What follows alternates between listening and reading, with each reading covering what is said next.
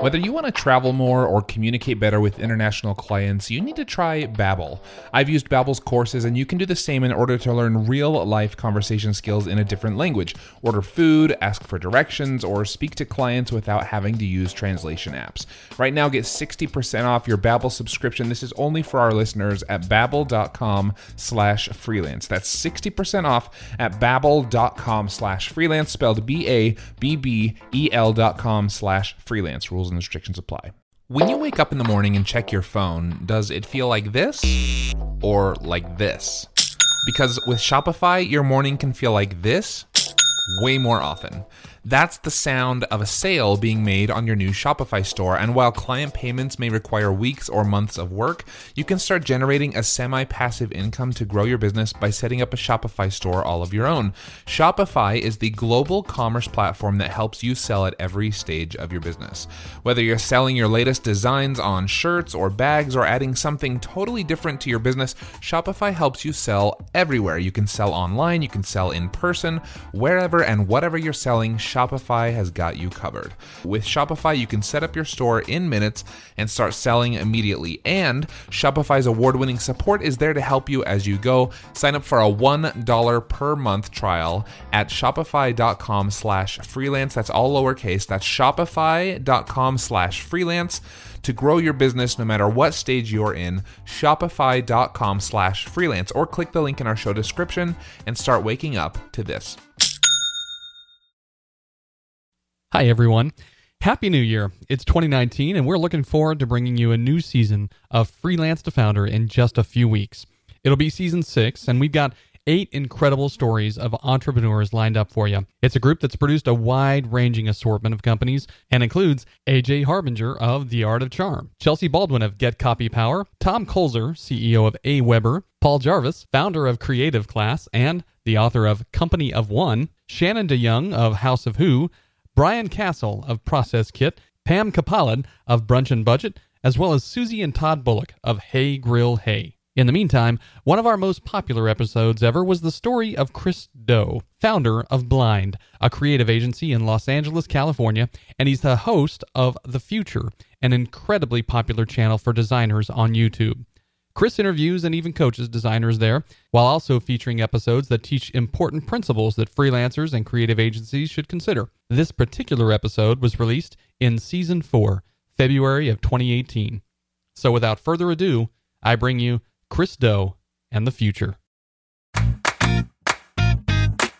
We've been growing the business now year over year, 300% or more in revenue. Why is that? It's because the theory is we've given way more value than we've asked people to give back to us. If you're on the right side of that equation, you'll have a sustainable business for the rest of your life. Welcome, friends, to season four of Freelance the Founder, a production of Millo. I'm your host, Brandon Hull, and it's so good to be back. Here on the podcast, if you're new, we tell the stories of solopreneurs who've scaled their businesses to something much bigger than themselves. In some cases, they're now multi million dollar enterprises with dozens or hundreds or even thousands of employees. In others, they've found ways to build highly profitable small businesses with a modest cast of supporting assistants. Hopefully, you'll come to appreciate each entrepreneur's backstory and how it factors into their present day success. You'll discover how their upbringing and their mindsets shaped their companies, and how in some cases they defied the odds or overcame extreme adversity. On today's episode, you'll get to know Chris Do. Chris is an Emmy Award winning designer and brand builder. He's the founder of Blind, a brand strategy design consultancy based in the heart of Santa Monica, California. Now, Chris's family came to the United States from Vietnam, and while his parents were well educated, they had to start all over again as refugees in a new country. For Chris, what started as an innocent love for art as a young child, like most kids have, became a fascination. His fascination became his profession, and his agency has thrived over the 20 years since. So, first, you'll get to know Chris better. Then, we're going to share some really great insights he's come to learn about how to attract the right kind of clients and differentiate yourself from the crowd. But first, we have two new sponsors to tell you about for this first episode of Freelance to Founder. This episode of Freelance to Founder is brought to you by Ripl. If you're going to grow your solo business to something bigger than yourself, you're going to need to attract new clients and customers, which means you're going to have to step up your marketing game. But it's hard to go from a one person business to hiring a full marketing team overnight. And that's where Ripl comes in. Ripl is like having a marketing team in your pocket. In fact, it's designed for small business owners just like you. With Ripl, you can create professional videos and images without having to hire a video and design team and automatically share your creations to Facebook, Instagram, Twitter, and more without having to hire a social media team. Plus, they've got over 200 proven ad templates, personalized recommendations, and goal tracking to make sure you're always getting a positive ROI out of your social media marketing efforts. Freelance to Founder listeners can get unlimited access to everything Ripl has to offer for seven days. Just visit ripl.com slash FTF. That's R-I-P-L dot com slash FTF. This episode of Freelance to Founder is also brought to you by FindSideGigs.com. You know, one of the hardest parts about scaling your creative business is finding the right kinds of projects and clients that can be a long term asset to your business. FindSideGigs.com makes finding the right clients easier by sending you free job listings you can add to your roster, regardless of how much extra time you have each week. Not only do they send you freelance and side hustle gigs, but they also empower you to identify the decision makers at the company so you can reach out to them via email.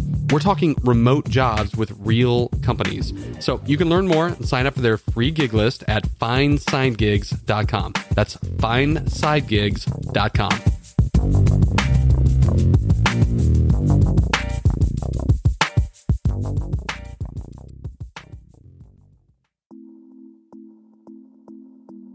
I'm trying to sound the alarm, the ringing the bell, if you will, to say that if you're living in a first world country, you need to take advantage of market forces that are in your favor today. You have clients willing to pay you in dollars for work that you can then get and then hire other people to help you make at a lower price. But you have to elevate yourself from the person who's going to be in the grind making it yourself. You're costing your company and yourself, potentially your family, the benefit of being in a first world market. So you have to develop skills to talk to the client. You have to market yourself, you have to brand yourself, and you have to elevate and position who you are. And you have to be able to tell your story. So now, when you go into the blind site, it tells you we're a strategic brand design consultancy. It doesn't say we make videos for Coldplay or for Nike or Sony for Xbox. Yes, that's the product that we produce at the end of a process, but that's not what we're trying to sell. You know, sometimes as a freelancer, you get a false expectation of how successful you'll be if things come easy early on. You do great work for people who already know and trust you, and they tell a few friends and everything clicks, and then you have to find real work. Or you have to reshape the type of work you'll do because you're being called upon to do work that's outside of your expertise. Has this happened to you? It, it happened to Chris Do. Despite a great deal of success, even growing his firm to millions in revenue, Chris found his agency wasn't well positioned for the future, and he had to reacquaint himself with how to grow. You're going to learn about his love affair with conflict because this is his story. But before we dive into all the practical how to's of what he did to grow his agency and even pivot later on, you've got to fully appreciate his backstory a first generation immigrant refugee from Vietnam. In the collapse of Vietnam in 1975, my parents came to the United States as refugees, and we had to rebuild our lives. As such, I had parents who really didn't understand the culture, the language, and the ways things worked here. And so I inherited a lot of that from them. And for a lot of part of me growing up, I just wanted to fit in and I didn't fit in at all because I was living in a predominantly white neighborhood and one of a few Asian kids who showed up. So there was a lot of misunderstanding, uh, racism, and, and bigotry and bullying that I had to deal with. Now, if, if you look at me, even today, I'm not a big guy. I'm five foot eight, and I was a skinny kid. I didn't work out. I was not athletic at all, and so I became an easy target for always, it seems like, the biggest, strongest kids in my class. And it didn't help that we moved around a lot as well. Both my parents come from really large families. I think on my mom's side, she has eight or nine brothers, maybe 10. And my dad has eight or nine brothers and sisters as well. And they're both the older siblings uh, uh of their, their many siblings. And I think they had a sense of responsibility. So uh, I, I, think for both of them, their childhood was cut off a little bit, right? So when you have so many brothers and sisters to look after, just to help your parents out, I think part of that you just grow and mature faster.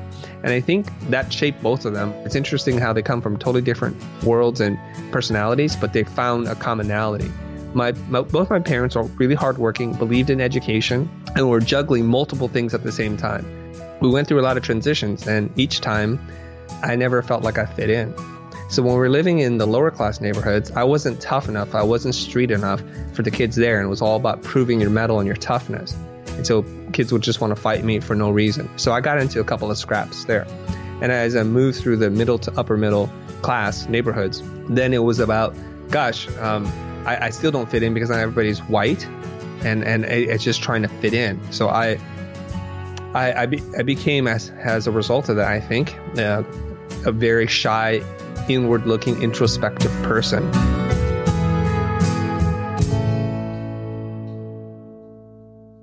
Now, shyness is no crime, nor is being an introvert, but those traits held Chris back. He found his solace in art.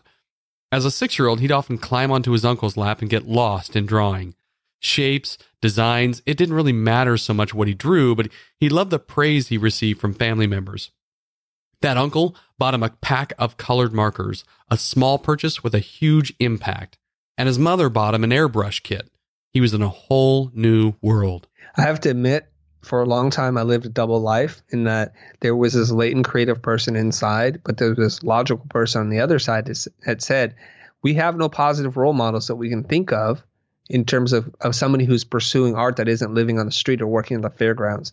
Those are only things I was exposed to. There was the world of high art and in museums, and then there was everything else, like people really struggling on the streets.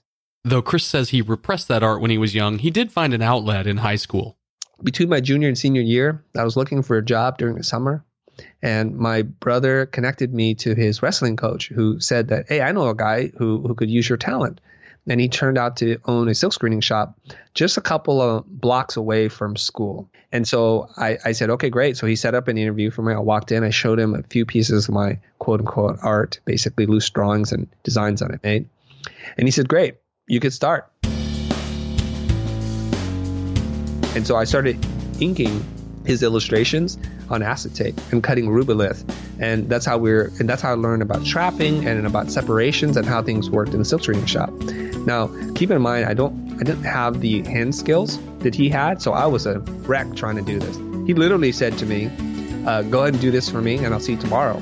So I sat in the shop while while other people were working in the back, pulling screens and printing shirts, trying to ink over his drawing, and just my hand was shaking because I couldn't, I couldn't get that smooth line. Like when a master sits down and he shows you, it's like, "Oh, that's pretty easy." This is Brad Shaboya, and he worked at Atari back when arcades the big cabinets were a thing and he designed i don't know if he designed centipede or whatever but he worked on those cabinets and designed those things and, i asked brad one time it's like brad do you mind if i ask you how much money you make he goes well chris i think i, I, I pull uh, i like to think that i pull at least $100000 a year and that blew my mind because this is the 90s okay and here i am growing up in, in silicon valley and I was thinking, I'd like to make uh, $35,000 a year. I think that would be good. Like $100,000 was like making it. Like you're a baller. So when he told me that, I was like, wow, I guess there is something here.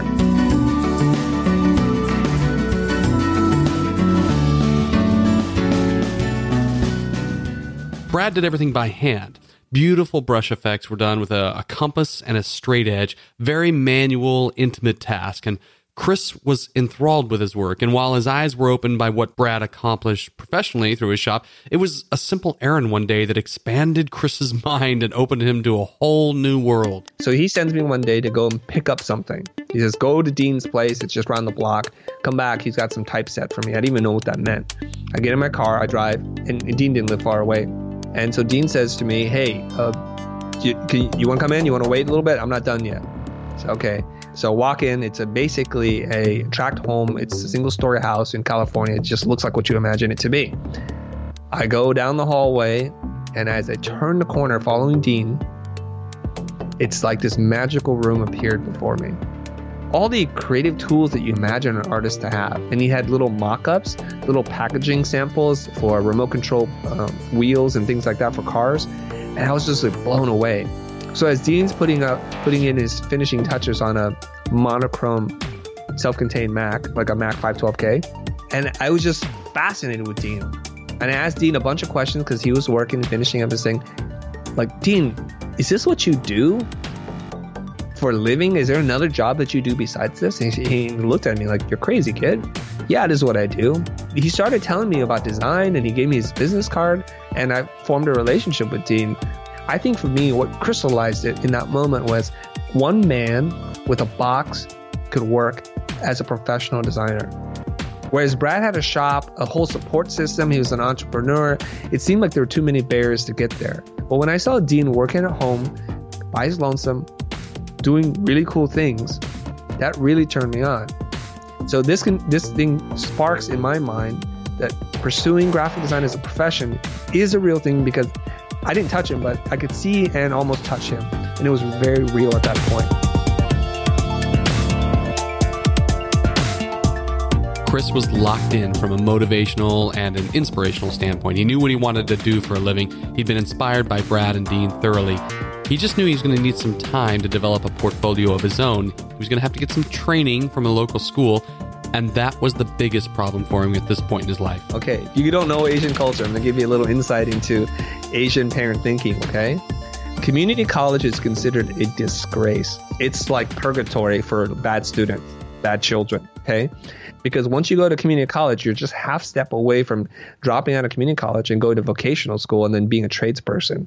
And for them, that was not acceptable. They didn't make the sacrifices they made, worked a gazillion hours every single week to see their kids disappear into vocational school and do a trade. I, I spent a year in community college to work on my portfolio because I, I was what I would consider a late bloomer to graphic design. And I meet Candace um, Lopez. Uh, and Candace shows uh, invites an art center graduate to go and present to our class. And so here I am, just a dumb kid, just like I'm in commercial art one, right? At community college. And this guy comes in, his name is Luis Fitch. He just graduated and he shows his portfolio that it's just mind blowing. Mind blowing. Like the identity design work that he did was incredible. The packaging, the level of craftsmanship. And he tells us all this thing he says, if you think I'm good, I'm just one of many, and there are many people more talented than me. And that just floored me. Because I was thinking, okay, there was Brad and there was Dean, and now Luis comes in, he he kills it. So you know he's on that next level. And he tells me that and tells the class that there are people way better than him. So there was this gigantic intimidation factor. All right, here's the thing.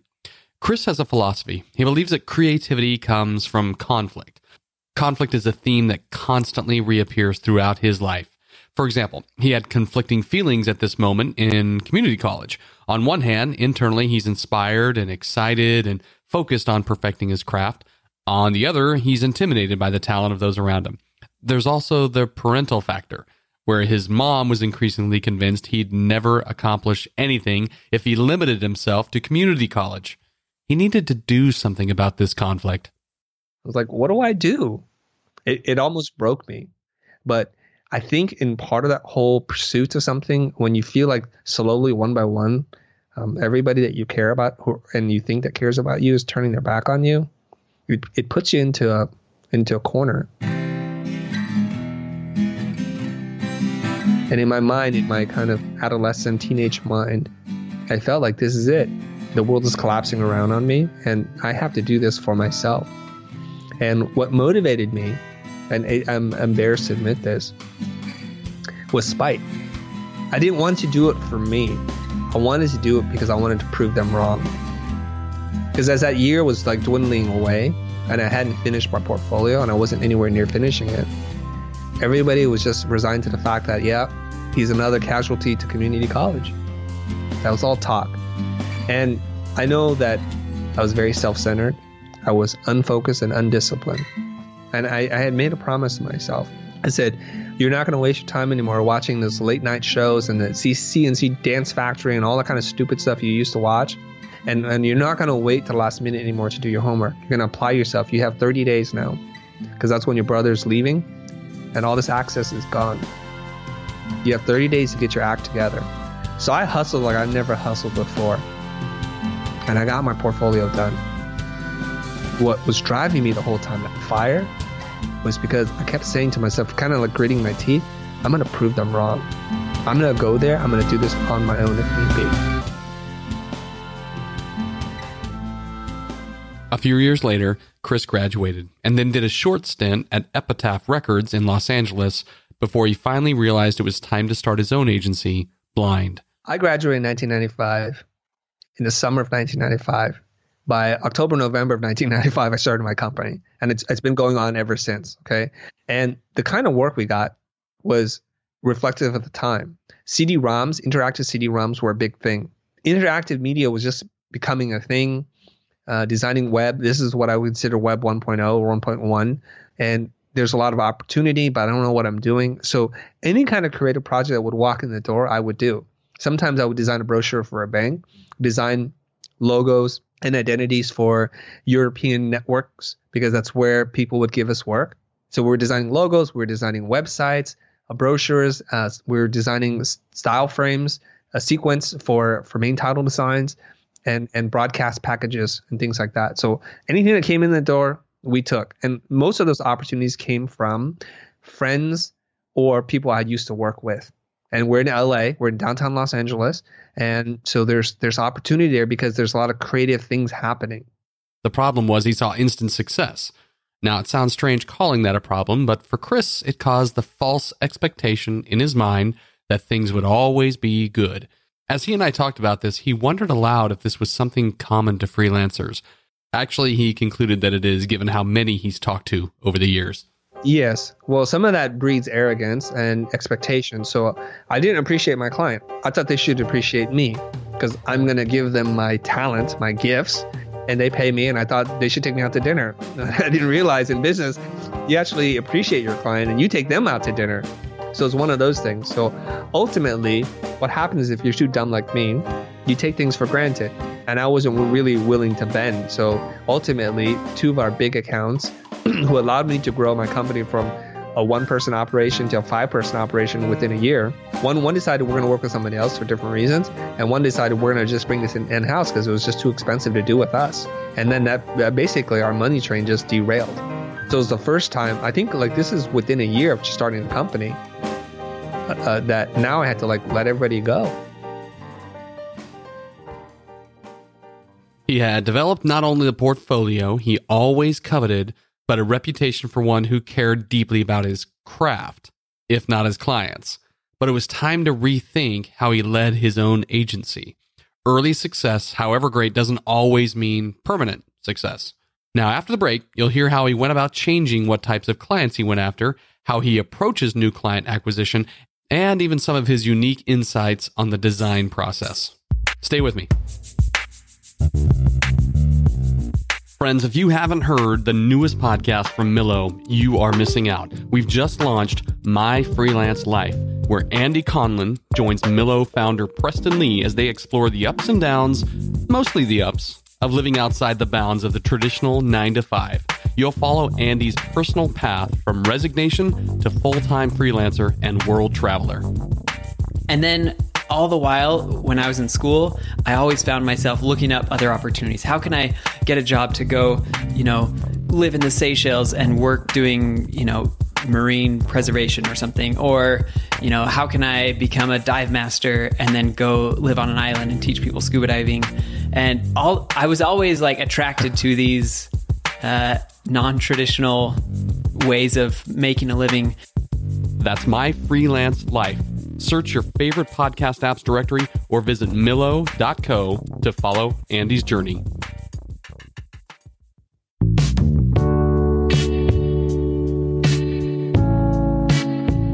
I don't think in short term, short range goals.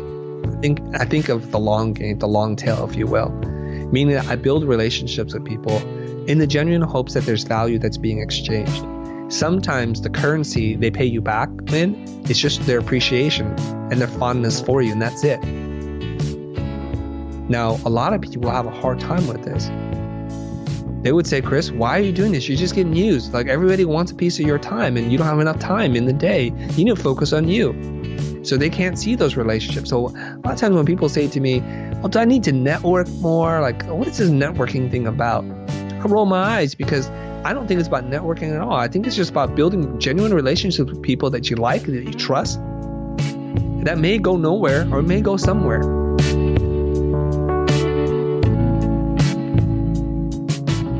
Welcome back. Chris Do had built a powerful, successful design agency in his first year, but he took his clients for granted, lost a couple key ones, and he had to rearrange the furniture, so to speak. He knew he wasn't positioned well for the future, obviously, but what do you do in this situation? If things were going well and you obviously still have the design chops from a talent standpoint, but you know something's not quite right. Do you overhaul? Do you just go sign up more clients? Chris decided that he needed to rethink how he did the work, but also how he attracted clients for whom to do that work.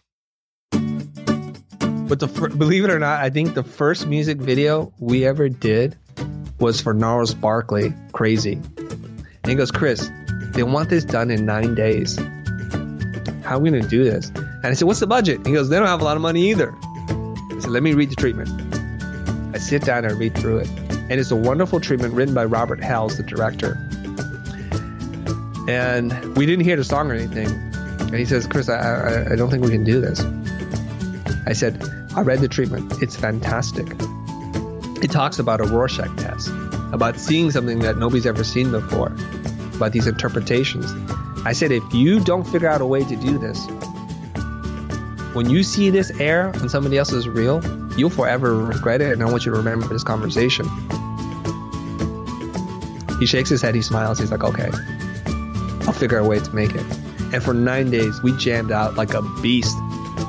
So we do all these tests, and then it, it winds up we're shooting elements, and we produce this thing, and this thing becomes this monster hit by two people relatively unknown at that time Danger Mouse and CeeLo Green. Nobody even heard of CeeLo Green before. And this becomes now the number one um, thing on the Billboard charts as a digital release only. That music video led to several others, including one for the song Ink by Coldplay. I listened to the song like a hundred times. I looked at the lyrics and I kept just listening and trying to figure out what Chris Martin was going through at that point in time in his life. And so I can just see like how he feels like he tried and it didn't work and it's heartbreaking. So there's a sadness and a sorrow to that. And this is the process I go through for any kind of project. I look at it, I study it, I try to find context, and I just let all the things that I've learned just kind of develop in my mind until something bubbles up to the top. And this is one thing that I've talked about in my podcast before is if you saturate your brain and you focus so much on something and you give it some time to work on it, that your subconscious, your unconscious brain will do most of the work for you. And I think if let's just make a parallel here. There are bands like the Rolling Stone, Elton John, the Beatles who are able to produce hit after hit after hit. I suspect whether they're able to articulate it or not, they figured out some kind of process. All right, so at this And point, Chris provided me with a really neat and deep parallel between that you just music and the design to industry. the rest of the How successful garbage. people follow a process to let ideas sort of later emerge. They don't look for strokes of And genius no within idea. themselves. So the parallel here is we got into the weeds the just a little bit here, so I'm summarizing what Chris had to share. Or the Rolling Stones. I would The bigger point is this Rolling Stones or Do you slam your head against the So I wanna wall trying to solve problems or generate anybody's listening to ideas as though you're always "Gosh, how do I on deadline?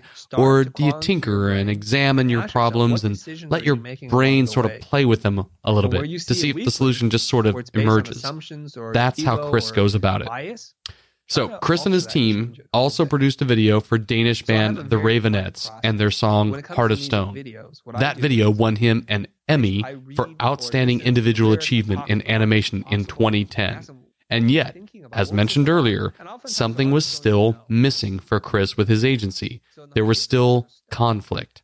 The agency was now doing great work again, but it wasn't ready for the future.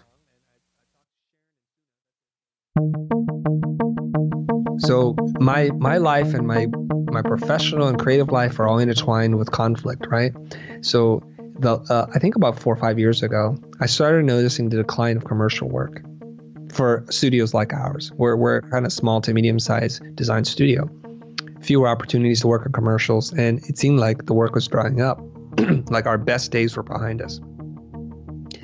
And I started to think about like things that, that we can do. And I tried many different things that didn't work. And ultimately, I, I wanted to do web design again.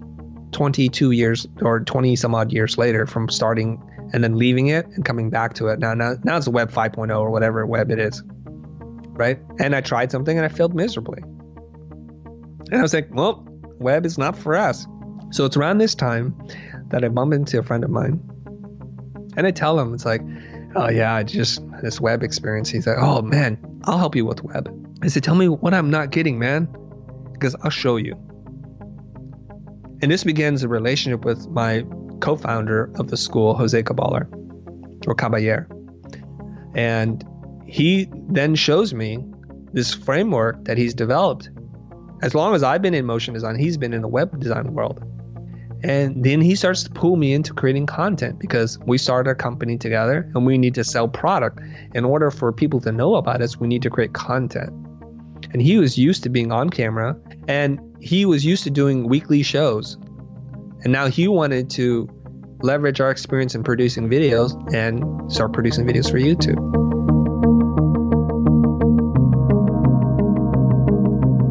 I started to produce some videos. Like before, but Jose had produced all of them, meaning we'd have a 20 minute meeting before the show and then we would just start recording. It's just totally spontaneous, speaking off the cuff.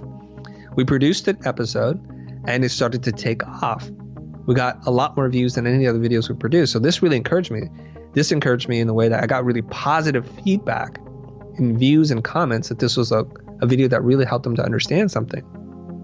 And so I thought, man, we need to make an effort at producing content if we want people to tune in to watch. And that began the first arc of what the Futur is. Jose and I ultimately had differing views of where we wanted to take it and how to get there, tactics. So we shook hands, we parted. I walked away with the assets that I we agreed to ahead of time, and he walked away with his assets. And so I rebranded the company as the Futur, and now we produce videos on an almost weekly basis. I mean, we are streaming three times a week uh, prior to the new year. We've all heard how we need to be producing quality content that our target audience can consume to get to know us better. But where is Chris publishing his content? His newer brand, The Futur, and you need to drop the E on the word future there, is a YouTube channel that Chris produces. It's a separate entity from Blind, his agency. It's not really intended to promote Blind or win Blind new clients per se, but it is a tremendous branding vehicle for him and the team. Through it, every day or two, they'll share well produced content surrounding design. Sometimes it's really process oriented. Maybe sometimes it's a little bit more personal, directed at individuals for their own branding. Occasionally, there are rebroadcasts of talks. Occasionally, there are rebroadcasts of talks Chris has given somewhere else. Hey everybody, it's Chris, and on this episode of The Process, we're going to be reviewing portfolios. You're listening to one of the more website, recent episodes of The Futur on YouTube. design, Episodes get anywhere from graphics pieces, but we're gonna 4,000 do something a or over different, as you can 100,000 views depending on the subject. live. Some are very personal, some are are tuning in very how Facebook, to. leave a little It's a great channel and a great vehicle for Chris. Who I'll introduce in a little bit. He'll be responding to your comments and he'll be feeding me some of those So, with the Futur doing its thing, Chris takes Blind back to web design and comprehensive brand design. There were a few people he had to thank for his early work who never stopped believing in him, singing his praises, even referring clients to him. Jason Hoover, Kim and Alain Briere. This time around, though, he knew he'd need to approach his client development work in a new way, in a way that most freelancers, especially designers, won't do. Okay, so Blind, the way we needed to brand Blind was not to be a company that makes things. We don't charge for the logo. We charge for the creative thinking. The logo is a souvenir of that. So we try to elevate us from what everybody else is doing, and everybody else just shows you their wares. Like I have knives, I have forks, and I have uh, ceramics. What do you want to buy? We wanted to say like we're a lifestyle designer, and we can work with any of these suppliers to give you what you want. So we need to be moving towards the strategic consultative business versus the crafting making things. Because in the world, there's many people that can do that really well. So, like I said before, I'm a product of conflict and change, right? So, the conflict right now that a lot of creatives are facing is this race to the bottom. These global market forces where people are living in countries where the average salary for a person a year is $5,000. And they're just as smart, they're just as talented. You're lying to yourself if you think that, that they're not. They just don't have the opportunity you have in, in first world countries. They say that if you're living in a first world country, you need to take advantage of market forces that are in your favor today. You have clients willing to pay you in dollars for work that you can then get and then hire other people to help you make at a lower price. But you have to elevate yourself from the person who's going to be in the grind making it yourself. You're costing your company and yourself, potentially your family, the benefit of being in a first world market. I see all challenges as some kind of game, and I don't like to lose. I want to learn the rules of the game. I want to learn how to play it better, and I like winning. It doesn't really matter what you put me in front of. I'm going to apply that same kind of mindset. And so what I realize, there's something that's about my brain, the way I'm hardwired, that I don't really care so much about what other people think. So so many creatives give away the power that they already have by caring what other people think. They think if I say this, they'll think I'm rude. So there's this internal debate that happens with most creatives that they give up all the power. And there's a quote somewhere. I I hope I get this thing right. It's like if you treat someone like a star, they'll treat you like a fan. So I think what creatives do is they come into the room like, oh my gosh, I just I can't believe I'm here, and they sell them short themselves short the entire time. Chris is entirely convinced that this is the way one sells creative services. You have to elevate the dialogue. You have to build a real conversation within a community. You can't just pitch your way to success. Creatives will win clients because of the strength of their work, their portfolio, and how they properly market it or position it or feature it. They won't win when they resort to or are willing to submit to outdated sort of show up, throw up type of pitches. Okay, so John has talked about this that there are three kinds of design. The one is he was called like classical design, where craftsmanship is king and there's like one right way to do something. Two, he talks about user experience or design thinking, and that's where the world, the of web design and app design come in. Third was technology, how you use technology to innovate with design. He says that in the, in the next 10 years, you can no longer pick one, pick two of three. Okay, so I have a slight modification on that because somebody's like, I don't know about technology. I want to build an app and design. It's like, that's too much. So I think this is where people are going to excel. Designers and creatives who can build community around what they do will excel because you're going to shift away from doing client work you're going to serve your community but you need to put in the time and work. When you say like who are some designers that you might know, well, they've done a good job of telling their story and building community around what they do. So Aaron Draplin is a perfect example of this. That's what happens when you build community around what you do. And that's what we're doing right now. We're building community around the discussion design as it intersects with business, branding, and user experience. And this will be a much bigger endeavor financially and the impact that we have than Blind ever will or can dream to have. We've been growing the business now year over year, 300% or more in revenue. Why is that? It's because the theory is we've given way more value than we've asked people to give back to us. If you're on the right side of that equation, you'll have a sustainable business the rest of your life. That is the story and the wisdom of Chris Do, Emmy Award winning designer and brand strategist, founder of Blind, and executive producer of The Futur on YouTube, and featured guest of our first episode of season four. Thanks for listening in. Stay tuned to our next episode. You'll be introduced to entrepreneur Jake Jorgovan of Lead Cookie. I think the actual initial goal I had set was to sell $1,000 of a productized service in quarter three. And then by the end of quarter three, I think we had sold like 40,000. Again, thanks for listening, everybody. I'm Brandon Hull. Freelance to Founder is a production of Millo. To learn more, visit millo.co. That's M I L L O dot C O. We'll catch you next time.